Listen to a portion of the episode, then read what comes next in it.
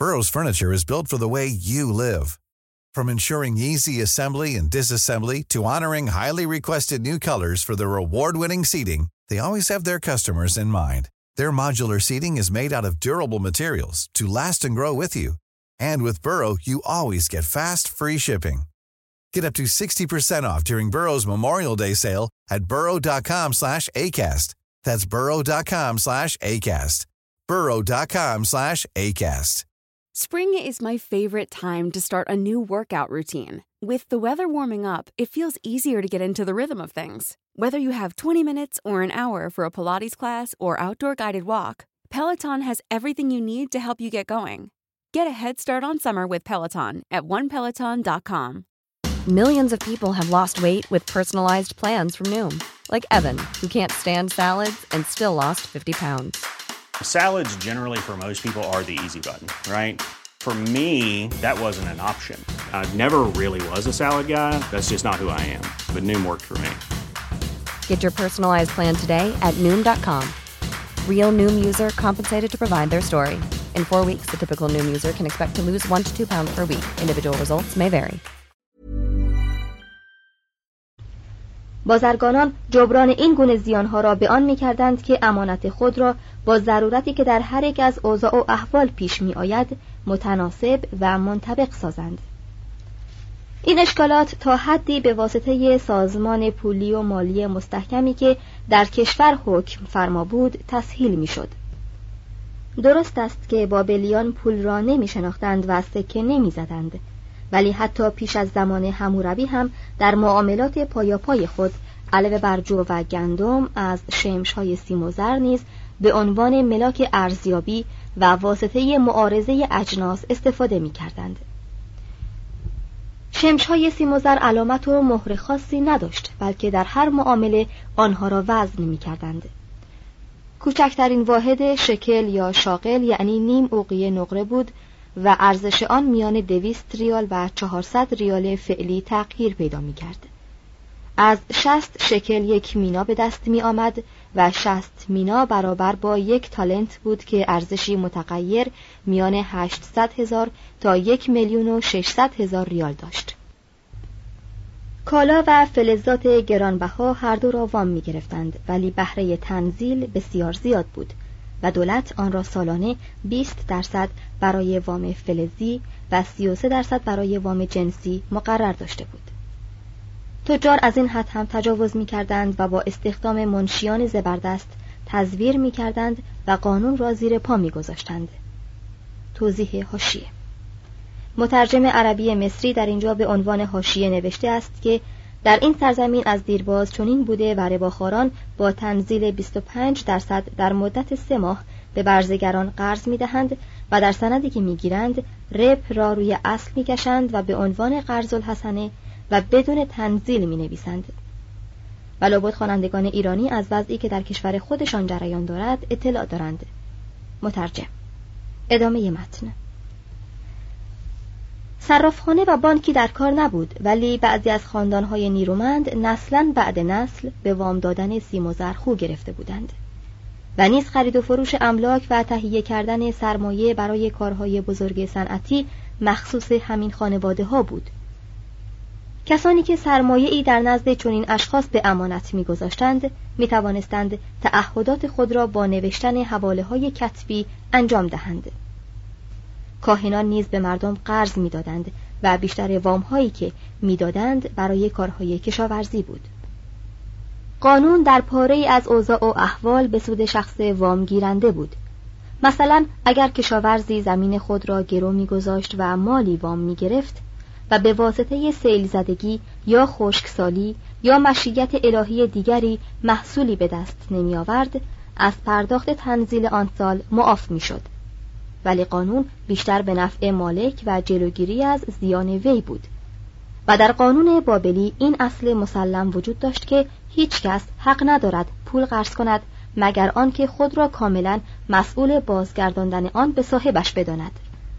به همین جهت وام دهنده می توانست در صورت عدم پرداخت وام بنده یا پسر شخص بدهکار را به عنوان گروگان نزد خود نگاه دارد. ولی چون این گروگان را حق نداشت بیش از سه سال در تصرف خود داشته باشد. ربا همچون بلایی بود که بر سر صناعت بابل فرود آمد. همان گونه که اکنون برای صناعت ما نیز چنین است. و از آن میان سازمان پرطول و تفصیل اعتبار که مایه ازدیاد فعالیت صنعتی و تجارتی است نتیجه شد. تمدن بابلی اصولا بر پایه بازرگانی تکیه داشت و بیشتر اسنادی که از آن زمان به دست ما رسیده جنبه تجارتی دارد و به خرید و فروش و وام گرفتن و قرارداد و مشارکت و دلالی و مبادله و وصیت و سفته و نظایر آنها مربوط می شود از روی لوحه های گلی که بر جای مانده معلوم می شود که آن مردم ثروت فراوان داشتهاند و روح مادیگری در میان ایشان رایج بوده. و همین روح است که در آن تمدن مانند تمدن‌های دیگر پس از آن توانسته است تقوا و آزمندی را با یکدیگر سازش دهد. ادبیات آن زمان نشان می‌دهد که آن مردم زندگی پرفعالیت و مایه خورسندی داشتند. ولی از همه جای آن ادبیات آشکارا دیده می شود که مانند سایر مدنیت ها بندگی و خرید و فروش بردگان در کار بوده است. قراردادهای خرید و فروش جالب توجهی که از زمان سر باقی مانده همان هاست که به خرید و فروش بردگان ارتباط دارد. این غلامان یا اسیران جنگ بودند یا کسانی بودند که به وسیله بدویان از سرزمین های مجاور بابل ربوده می شدند و بسیاری از آنان نتیجه توالد و تناسل بردگان موجود در خود بابل بودند. قیمت کنیز از 1600 تا 5200 ریال و بهای غلام از 4000 تا 8000 ریال بود کارهای بدنی را در شهرها بیشتر همین بندگان انجام می‌دادند و نیز خدمات خانه بر عهده آنان بود کنیزان در اختیار کامل خریداران خود بودند و از آنان برای خوشگذرانی و کار استفاده می کردند. رسم چنان بود که مالک کنیز به وسیله او فرزندان فراوان پیدا کند و اگر با کنیز زرخریدی چون این معامله ای نمی‌شد خود را خار و بیمقدار تصور می کرد. بنده و هرچه داشت ملک خاجهش بود و آقای وی حق داشت او را بفروشد یا در برابر دینی که دارد به گرو بگذارد و اگر چنان می اندیشید که مردن غلام برای وی سودمندتر است حق داشت وی را بکشد چون بنده می گریخت قانون به هیچ کس اجازه آن نمی‌داد که از وی حمایت کند و هر کس وی را به چنگ می آورد پاداشی دریافت می داشت. بندگان نیز ماننده کشاورزان آزاد از طرف دولت برای خدمت سربازی جلب می شدند و نیز ممکن بود آنان را برای انجام کارهای عمومی مانند راهسازی و کندن ترعه به بیگاری وادارند خاجه هر بنده موظف بود که در بیماری دست مزد پزشک وی را بدهد. و اگر بیمار شد یا به سن پیری رسید به اندازه کافی شکم او را سیر کند. غلام می توانست زن آزادی را به همسری خود برگزیند و فرزندانی که به این ترتیب پیدا می‌شد همه آزاد بودند. در چنین حالتی پس از مرگ نیمی از دارایی وی به خانوادهاش می رسید. بعضی از غلامان را مالکان ایشان به کارهای بازرگانی می گماشتند و غلام در این حالت حق داشت قسمتی از درآمد خود را بردارد و با آن آزادی خود را باز خرد. گاه اتفاق میافتاد که چون بنده خدمت نمایانی به خاجه خود می کرد یا مدت درازی به امانت و وفاداری در نزد وی می ماند او را آزاد می کردند ولی عده بندگانی که به این ترتیب اخیر آزاد می شدند بسیار ناچیز بود اکثریت بندگان به این خوشدل بودند که فرزند فراوانتر داشته باشند و به این ترتیب کار به جایی رسید که شماره آنان از مردم آزاد افسونتر شد. در زیر اجتماع بابلی طبقه بندگان همچون نهر خروشانی در حال جریان بود. صفحه 346 سه قانون شامل قانون اقتدار شاه داوری غیبی قصاص انواع کنیز قانون مزدها و قیمتها پرداخت قرامت کالاهای دزدیده شده از طرف دولت طبیعی است که در چنین اجتماعی هرگز فکر دموکراسی راه پیدا نمی کند. شکل و رنگ اقتصادی آن خود مستلزم این است که حکومت مطلقه متکی بر ثروت بازرگانی یا امتیازات تویولداری برقرار باشد و عنف و شدت قانونی را به صورت حکیمانه بر همه جا توضیع کند. زمینداران و اشراف بزرگ و بازرگانان ثروتمندی که خورده خورده جانشین آنان می شدند در نگاهبانی و بقای سازمان اجتماعی دستیاری می کردند و همین دو گروه واسطه میان مردم و شاه بودند. شاه تاج و تخت خود را به هر یک از فرزندانش که می‌خواست به میراث وامی گذاشت و به این ترتیب هر یک از پسران شاه خود را ولیعهد میشمرد و گروهی را برای طرفداری خود جمع می کرد. و اگر روزی به آرزوی خود نمی رسید به کشمکش و کارزار با برادران خیش می پرداخت. چرخ حکومت را در حدود این خودکامگی نسبی گروهی از کارمندان بزرگ اداری در پایتخت و استانها میگرداندند و آن کارمندان را شخص شاه انتخاب می‌کرد علاوه بر ایشان در هر استان یا شهرستان شوراهای محلی از اعیان و ریش سفیدان وجود داشت که حتی در زمان تسلط آشوریان نیز این شوراهای محلی تا حدی از استقلال داخلی برخوردار بودند. کارمندان اداری دولتی و به طور کلی خود شاه به رسمیت و سلطه کتاب قانون بزرگی که در زمان هموربی وضع شده بود اعتراف داشتند. و روح این قانون بزرگ مدت پانزده قرن با همه تغییراتی که در کشور پیش آمد نافذ بود. و فقط در پاره اوضاع و احوال تغییرات جزئی در آن داده شد. تطور و تکامل و تغییری که در این قانون پیش آمد به آن بود که به جای کیفرهای دینی و فوق طبیعی کیفرهای دنیوی قرار دادند و از خشونت مجازات به طرف نرمی و از کیفر بدنی به قرامت مالی توجه کردند. مثلا در ابتدای کار محاکمه متهمان با توجه به غیب و خدایان صورت می گرفت. و اگر مردی به جادوگری یا زنی به زنا متهم می شد او را وامی داشتند تا خود را به نهر فرات بیافکند. و البته خدایان همیشه طرفدار کسانی بودند که بهتر شناوری می کردند. اگر زن از غرق شدن نجات میافت دلیل آن بود که بیگناه است. و اگر جادوگر غرق می‌شد دارایی وی به کسی می رسید که او را متهم ساخته بود. و در صورتی که نجات میافت تمام دارایی آن کس که به وی تهمت زده بود به وی تعلق می گرفت. در ابتدای کار قضات همان کاهنان بودند و تا آخر دوره بابل جایگاه تشکیل بیشتر محاکم همان معابد بود. ولی از زمان هموربی به بعد محکمه های غیر دینی نیز تشکیل می شد که تنها در مقابل دولت مسئول بودند. و رفته رفته این محاکم جانشین محاکمی شد که کاهنان معابد بر آنها ریاست داشتند مجازات در ابتدای کار مبتنی بر اصل قصاص به مثل بود اگر کسی دندان مرد آزاد شریفی را می شکست یا چشم او را کور می کرد یا اندامی از او را عیبناک می ساخت همان گزند را به وی می رساندند. هرگاه خانه فرو می ریخت و مالک خانه کشته می شد معمار یا سازنده آن محکوم به مرگ بود. و اگر در نتیجه ویرانی خانه پسر صاحب خانه می مرد پسر معمار یا سازنده آن را می کشتند. اگر کسی دختری را می‌زد و میکشت به خودش کاری نداشتند بلکه دخترش را به قتل میرسانیدند. رفته رفته این کیفرهای غیبی از میان رفت و نادانی مالی جای آن را گرفت. و به جای کیفر جسمی فدیه و قرامت مالی می گرفتند.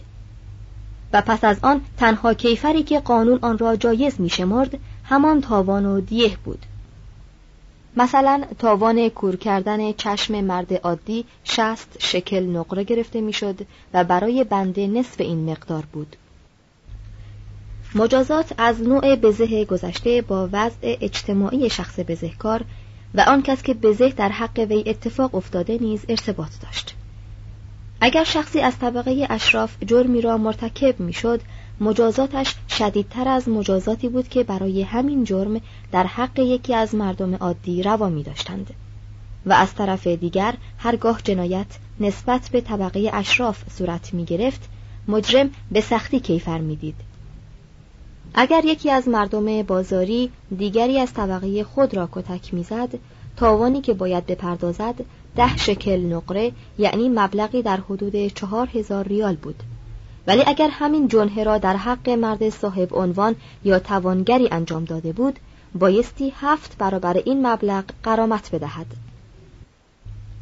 از این کیفرهای تعدیبی گذشته عقوبتهای وحشیانه دیگری از قبیل دست و پا بریدن یا اعدام نیز وجود داشت. اگر کسی پدر خود را می‌زد دستش را میبریدند. و اگر جراحی در ضمن عمل جراحی سبب مرگ بیمار یا کور شدن چشم او می‌شد انگشتانش را قطع می‌کردند. و هرگاه دایه کودکی را دانسته با کودک دیگری عوض می کرد سینه هایش بریده می شد. بسیاری از گناهان بود که آنها را با کشتن کیفر می دادند مانند حدک ناموس و بچه دزدی و راهزنی و دزدی با شکستن در خانه و زنای با مهارم و پناه دادن بنده گریخته و سبب قتل شوهر شدن زنی برای آنکه شوهر دیگری انتخاب کند و داخل شدن زن کاهنهی در میخانه و پشت کردن به دشمن در میدان جنگ و سوء استفاده از مقام اداری و اهمال کردن زن در کار خانداری و شوهرداری و تقلب کردن در شراب فروشی. با این وسایل که هزاران سال ادامه یافت عادات و سننی مستقر شد که سبب نگاهداری نظم و ضبط Mom deserves the best, and there's no better place to shop for Mother's Day than Whole Foods Market. They're your destination for unbeatable savings, from premium gifts to show-stopping flowers and irresistible desserts. Start by saving 33% with Prime on all body care and candles. Then get a 15-stem bunch of tulips for just $9.99 each with Prime. Round out Mom's menu with festive rosé, irresistible berry chantilly cake, and more special treats. Come celebrate Mother's Day at Whole Foods Market. Spring is my favorite time to start a new workout routine. With the weather warming up, it feels easier to get into the rhythm of things. Whether you have 20 minutes or an hour for a Pilates class or outdoor guided walk, Peloton has everything you need to help you get going. Get a head start on summer with Peloton at onepeloton.com. نفس بود و بعدها ناآگاهانه به صورت پاره از مبانی و پایه های مدنیت درآمد. دولت تا حدودی میزان نرخ اجناس و مزدها و دستمزدها را معین کرد. مثلا دستمزد جراح را قانون مقرر می داشت و در قانون نامه هموربی اندازه مزد بنا و خشت زن و خیاط و سنگ تراش و نجار و جاشو و چوپان و کارگر معین شده است. مطابق قانون میراث مرد به فرزندانش می رسید و همسر وی را در آن حقی نبود. زن بیوه کابین و جهیز خود را دریافت می داشت و تا آنگاه که زنده بود بانوی خانه به شمار می رفت. حق ارث منحصر به فرزند ارشد نبود بلکه همه فرزندان در این حق با یکدیگر برابر بودند و به این ترتیب ثروتهای بزرگ پیوسته پراکنده می‌شد و در دست گروه کوچکی باقی نمی ماند. مالکیت خصوصی منقول و غیر منقول امری بود که قانوننامه هموربی آن را به رسمیت می شناخت. از اسناد و مدارکی که به دست آمده بر نمی آید که وکیل مرافعه در بابل وجود داشته باشد جز آنکه کاهنان به عنوان سردفتری کار می کردند و نویسندگان مزدوری بودند که برای هر کس که می‌خواست از شعر و غزل گرفته تا وصیتنامه همه چیز را می نوشتند. هر کس مرافعه ای داشت خود به طرح دعوی در محکمه می پرداخت بی آنکه در بند استفاده از اصطلاحات قلمبه قضایی بوده باشد. قانون چنان بود که مردم را به طرح دعوی و مرافعه تشویق نمی کرد و در سطرهای اول قانون نامه با سادگی تقریبا غیر قانونی چنین آمده است. اگر شخصی دیگری را متهم به گناهی کند که کیفر آن مرگ است و از عهده اثبات آن بر نیاید خود وی محکوم به مرگ خواهد شد. دلایلی به دست است که در آن زمان رشوه دادن به قاضی و گواهان برای گرفتن حکم ناحق وجود داشته است. در شهر بابل یک محکمه استینافی که داوران شاهی در آن قضاوت می کردند تشکیل می شد و از آن گذشته متدائیان می توانستند از خود شاه تمیز بخواهند. در قانون بابل نشانه ای از اثبات وجود حق فردی در برابر حکومت و اینکه افراد بتوانند علیه دولت اقامه دعوی کنند دیده نمی شود. و باید گفت که ایجاد حق دعوی برای افراد علیه دولت از مخترعات مردم اروپاست. با وجود این مواد 22 تا 24 قانوننامه هموربی حقی را برای افراد محفوظ می دارد که گرچه سیاسی نیست ولی از لحاظ اقتصادی حائز اهمیت است. اگر کسی در حین دزدی دستگیر شود محکوم به اعدام خواهد شد. اگر دزد دستگیر نشود مرد دزد زده باید در برابر خدا صورت تفصیلی آنچه را از وی دزدیده اند بازگوید. و شهری که دزدی در آن واقع شده یا حاکم ناحیه خارج شهر باید تاوان خسارت وی را بدهد. اگر دزدی منجر به کشته شدن صاحب مال شود شهر و حاکم باید یک مینا یعنی چهل هزار ریال به ورسه مقتول بپردازند. آیا کدام شهر جدید امروز است که در آن حسن اداره به اندازه رسیده باشد که تاوان جرمی را که به سبب اهمال آن پیش آمده بپردازد؟ آیا به راستی قانون از زمان هموربی به این طرف ترقی کرده یا تنها آن بوده است که افزونتر و پیچیده تر شده است. صفحه 350 چهار خدایان بابل شامل دین و دولت وظایف و اقتدارات کهنه خرد خدایان مردوک اشتار داستانهای بابلی درباره آفرینش و طوفان عشق ورزی اشتار و تموز فرود آمدن اشتار به دوزخ مرگ تموز و رستاخیز وی آداب و شعائر دینی آنچه قدرت شخص شاه را محدود می کرد تنها قانون و طبقه اشراف نبود بلکه طبقه کاهنان نیز مانعی در برابر قدرت مطلقه شاه به شمار می رفت. چه شاه از لحاظ قانونی عنوان عامل و وکیل خدای شهر را داشت مالیات به نام خدا گرفته می‌شد و به صورت مستقیم یا از راه های منحرف به خزانه معابد میریخت. شاه هنگامی در چشم مردم عنوان حقیقی سلطنت را پیدا می کرد که کهنه لباس قدرت را بر او بپوشانند و دست بل را بگیرد و صورت مردوک را در موکب با شکوهی با خود در خیابانهای شهر بگرداند. در این گونه جشنها لباس روحانی می پوشید و این خود نشانه وحدت دین و دولت به شمار می رفت. و شاید علامت آن بود که سلطنت ریشه دینی و آسمانی دارد. گرداگرد تخت سلطنت آثار و مظاهر فوق طبیعه مشاهده می شد و این خود سبب آن می شد که خروج بر پادشاه بزرگترین کفرها باشد و کسی که به این کار جسارت ورزد علاوه بر آنکه سر خود را از دست می‌دهد به زیان از دست دادن روح نیز گرفتار شود. حتی هموربی بزرگ نیز قوانین خود را از خدا گرفته بود. از زمان پاتسیس ها یا فرمانروایان کاهن سومری تاجگذاری نبوخدرسر به دست کاهنان در هر حال بابل دولتی دینی و پیوسته در زیر فرمان کهنه بود. در نسلهای متوالی که گناهکاران برای آسایش خاطر مال خیش را با خدایان تقسیم می کردند ثروت معابد پیوسته رو به افزایش بود شاهان نیز که خود را نیازمند آمرزش خدایان می دانستند پرستشگاه های معتبر می ساختند و اساسیه و بنده و مواد غذایی برای آنها فراهم می آوردند و زمین های بزرگی را بر آنها وقف می کردند. و هر ساله بخشی از درآمد کشور را به آن معابد اختصاص می‌دادند.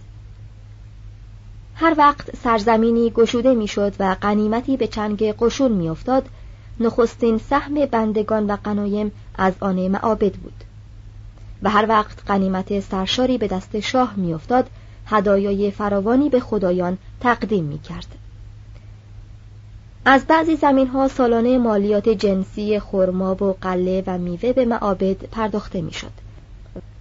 و اگر صاحب زمین آن مالیات را نمی پرداخت ملک به تصرف معبد در می آمد و قالب اوقات این ملکیت به خود کاهنان انتقال می آفد.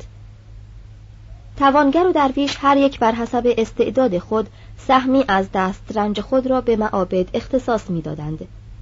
زر و سیم و مس و لاجورد و گوهرهای گرانبها و چوبهای قیمتی فراوان در معابد انباشته شده بود. و چون کاهنان نمی توانستند از همه این ثروتها بهره برداری کنند یا آنها را به مصرف برسانند آنها را به سرمایه های قابل بهره برداری تبدیل می کردند و به این ترتیب بود که امور کشاورزی و صنعتی و مالی تمام مملکت را در قبضه داشتند.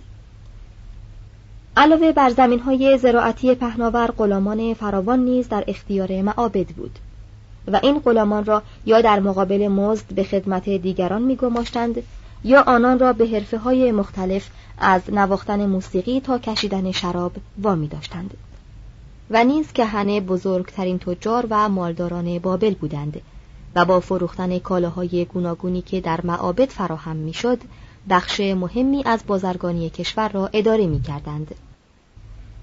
و چنان شهرت داشت که این دسته در بهره برداری از سرمایه حکمت و درایت فراوان دارند. و به همین جهت بسیاری از مردم سرمایه های خود را برای بهره برداری به ایشان می سپردند و می دانستند که اگر بهره فراوانی نباشد به هر صورت اطمینان آن هست که سودی به دست خواهد آمد. کاهنان به شرایطی سهتر از دیگر وام دهندگان به مردم قرض می‌دادند. و گاهی به درویشان و بیماران بدون درخواست فایده وام می‌دادند و هر وقت مردوک دوباره به وام گیرنده لبخند می‌زد سرمایه را پس می گرفتند. از این گذشته پاره از کارهای عمومی به وسیله کاهنان انجام می‌شد. قراردادها را می نوشتند و تسجیل می کردند و امضای خود را بر آنها می گذاشتند و وسیعتنامه ها را تنظیم می کردند. به مرافعات مردم گوش می‌دادند و رأی صادر می کردند و از حوادث مهم و معاملات بازرگانی ثبت بر می داشتند. شاه هرگاه که بحرانی پیش می آمد و مال فراوان لازم می شد قسمتی از دارایی معابد را مصادره می کرد.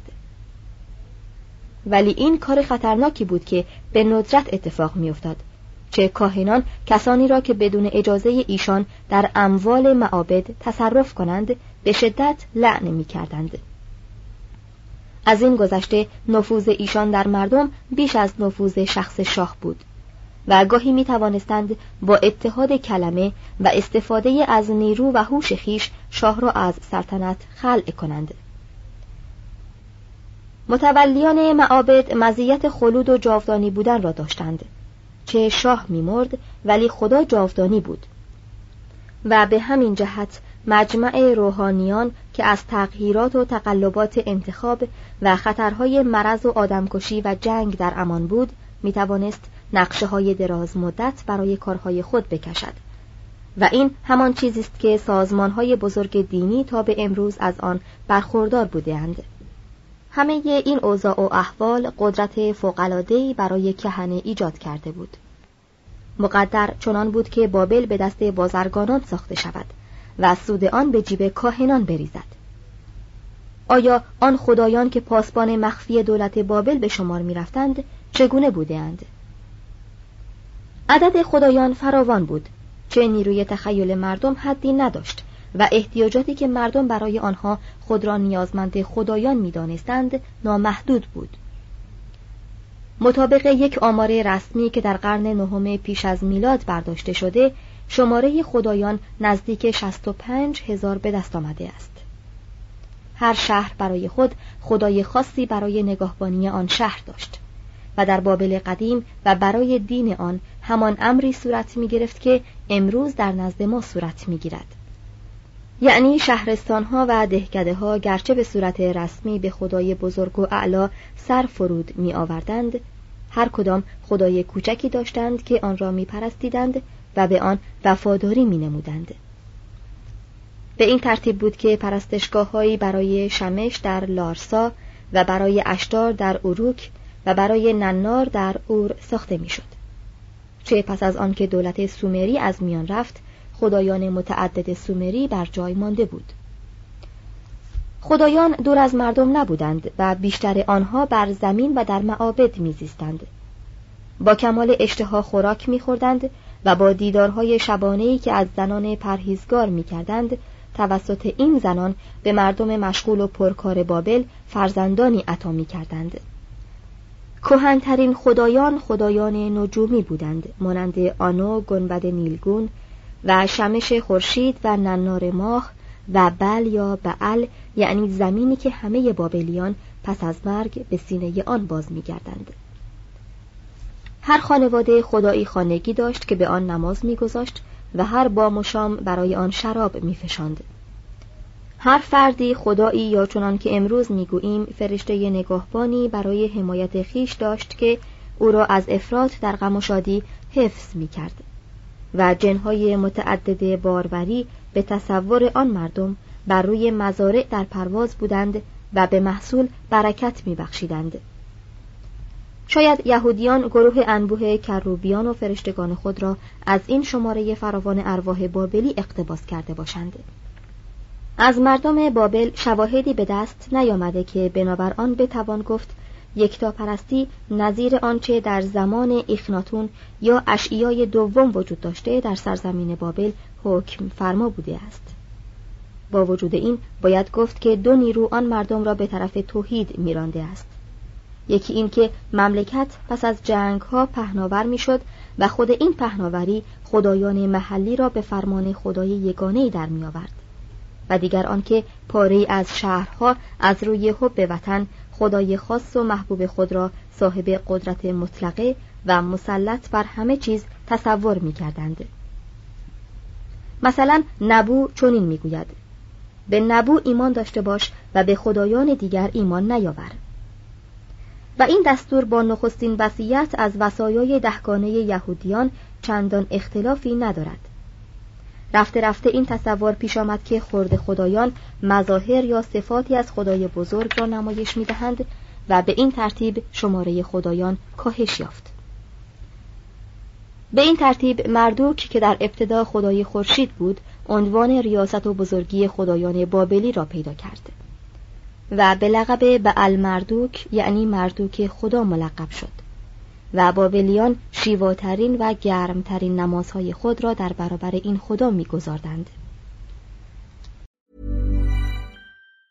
Mom deserves the best, and there's no better place to shop for Mother's Day than Whole Foods Market. They're your destination for unbeatable savings, from premium gifts to show-stopping flowers and irresistible desserts. Start by saving 33% with Prime on all body care and candles. Then get a 15-stem bunch of tulips for just $9.99 each with Prime. Round out Mom's menu with festive rosé, irresistible berry chantilly cake, and more special treats. Come celebrate Mother's Day at Whole Foods Market. Imagine the softest sheets you've ever felt. Now imagine them getting even softer over time. That's what you'll feel with Bowl and Branch's organic cotton sheets. In a recent customer survey, 96% replied that Bowl and Branch sheets get softer with every wash. Start getting your best night's sleep in these sheets that get softer and softer for years to come. Try their sheets with a 30-night guarantee. Plus, get 15% off your first order at bowlandbranch.com. Code BUTTERY. Exclusions apply. See site for details. Even when we're on a budget, we still deserve nice things. Quince is a place to scoop up stunning high-end goods for 50 to 80% less than similar brands. They have buttery soft cashmere sweaters starting at $50, luxurious Italian leather bags, and so much more. Plus, Quince only works with factories that use safe, ethical, and responsible manufacturing. Get the high-end goods you'll love without the high price tag with Quince. Go to quince.com/style for free shipping and 365-day returns.